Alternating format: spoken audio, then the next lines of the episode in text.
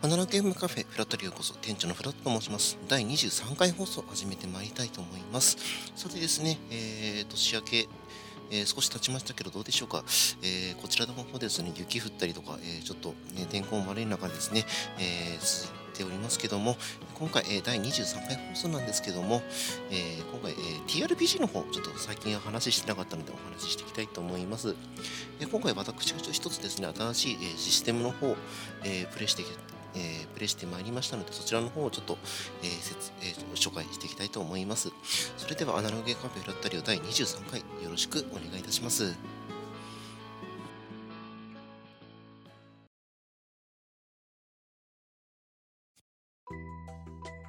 はい。では紹介始めてまいりましょう。今回紹介する TRPG はですね、ナラティブ TRPG ザ・ループでございます。こちら公式のルールブックの、えー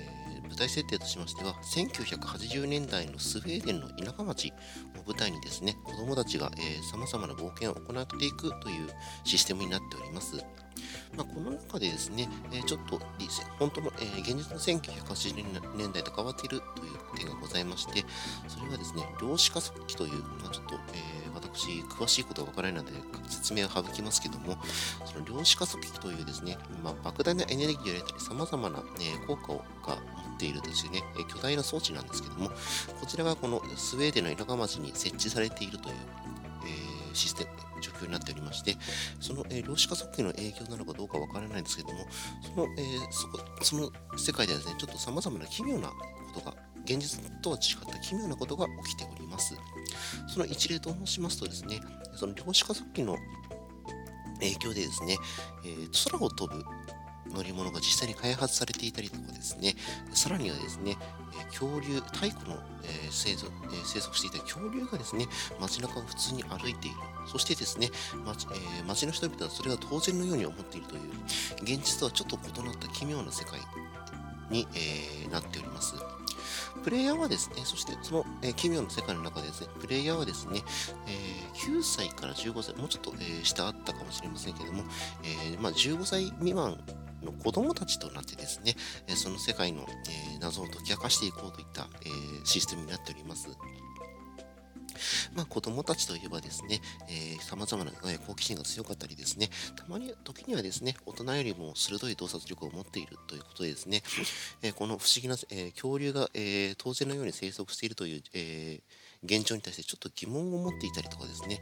っていう、点がございまして、その、中がですね、奇妙な事件に巻き込まれてしまい、そしてその奇妙な事件の真相に対して迫っていくというような流れになっているのがこの TRPG でございますグ。ループ TRPG なんですけども、ナラティブ TRPG と冒頭申しました通り、物語的なっていう意味合いを持つナラティブという単語を使った TRPG になっております。こちらはどういうことかと言いますと、まあ、他の TRPG はですね、どちらかというとゲーム要素が強いものも、えたくさんございます。えー、言いますとですね、えー冒険企画局様でいうところの、まあ、いわゆる SF、サイコロフィクションシリーズなんか結構ゲーボードゲームに近いような、えー、感覚で遊ぶような TRPG になっておりまして、あと、えー、有名なところで言うとですね、えー、クトゥルフシガ TRPG、こちらもですね、まあ、一般の、えー、コンピューター TRPG、まあ、普通にゲームとして遊ぶ TRP、えー、RPG ですね。なんかも、えー、なんかのようにですね、結構ゲーム要素が強い、えー、TRPG、えー、RP、TRP でございます。一方ですね、こちら、ナラティブ的 RPG っていう物語的な RPG なんていう感じなんですよね。を歌っています。えー、このループ TRPG に関してはですね、それというより、ゲームを楽しむというよりですね、ストーリーを楽しむといった、まあ、えー、いわゆる RPG というですね、アドベンチャーゲームのようなシステムになっております。ですね、TRPG といえばですね、やはり判定というものが、え必要になって、え必要になってくるんですけども、こちらですね、シンプルにですね、6面ダイスを振って、え6が出れば成功、6が出なければ失敗みたいな、え割とシンプルな、え設定になっております。まあ、そのフルフルコスに関してはですね、やっぱ、えキャラクターのステータスによって採用されていて、ステータスにに、え応じたサイコロの数を振って6が出れば成功、え6が出なければ失敗といった判定になっております。ただですね、こちら他の TRPG と違ってですね、失敗というわけでございません。えー、どういうことかというとですね、他の TRPG って言いますと、例えば、えー、鍵をこじ開けようといったとき、えー、鍵を、え例えばそれで判定に成功していれば鍵をこじ開けて、え中に入ることができる。判定に失敗すれば、え残念ながら、え扉開きませんでした。って感じで終わるんですけども、こちらの、えー、ループ TRPG の場合はですね、成功すればもちろん、えー、例えば鍵をこじ開けて中に入ることができました。ってなるんですけども、判定に失敗した場合、まあこのえー、説明にした通りですね、6が出なかった場合、この場合はですね、処理としましては、扉は、えー、まあ、なんとか開いたんですけれども、例えばその、えー、最中にですね、大きな音を立ててしまって、周りの人にバレてしまう。とかですね、え、鍵穴がね、完全にぶっ壊れてしまってもう戻せないといったですね、成功はするんですけども、何かトラブルに巻き込まれてしまうといった、え、システムになっております。そういった感じですね、そういったゲームの、ゲーム要素としてですね、詰まるということはないって感じですね。その、え、トラブルに対してさら、さらにトラブルに対してどうやって対処するかっていうのを楽しんでいくようなシステムになっております。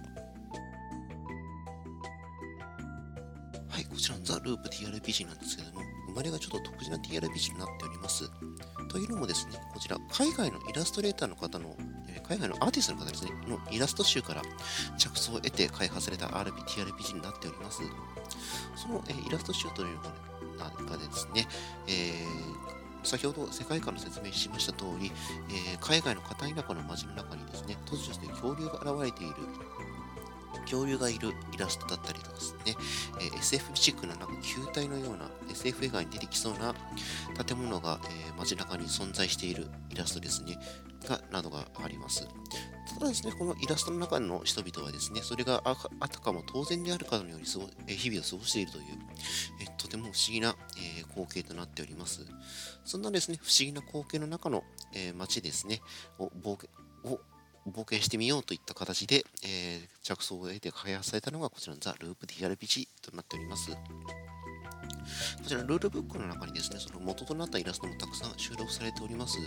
えー、見てるとですね、本当に不思議な気持ちになるような、ちょっと懐かしいような、それでそれでですね、なんか、えー、見たことないものがたくさん置いてあって、それ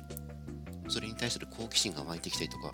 えー、とても不思議な、えー、絵になっております。そんなですね、えー、不思議な、え不思議な片田舎の街を冒険してみたいといった方ですね、ぜひともザ・ループ TRPG 挑戦してみてはいかがでしょうか。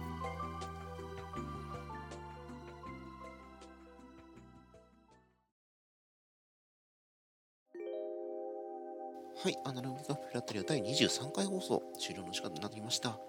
今回ですね、私が、えー、新たに挑戦した TRPG システム、ザ・ループ TRPG 紹介してまいりました。皆さんもですね、えー、どこかで、えー、TR こちらの TR ザ・ループ TRPG 挑戦し、えする機会がありましたらですね、ぜひとも、え参加してみてはいかがでしょうか。では、え次の20第24回放送ですね、もう、えー、一月1回ペース、まあ、だいぶ何回か外しましたけども、まあ、それようやくですね、2年目に迎える、え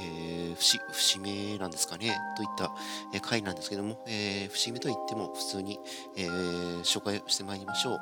今回ですね、えー、新たにですね、キックスターターで、えー、キック、えー、キックスターターでクラウドファンディングに、えー、参加しましたゲームが到着しましたので、こちらの紹介してまいりたいと思います。それでは、アナログカフェフラッタリオ閉店のお時間です。今回も、え、ご来店ありがとうございました。次回もご来店よろしくお願いいたします。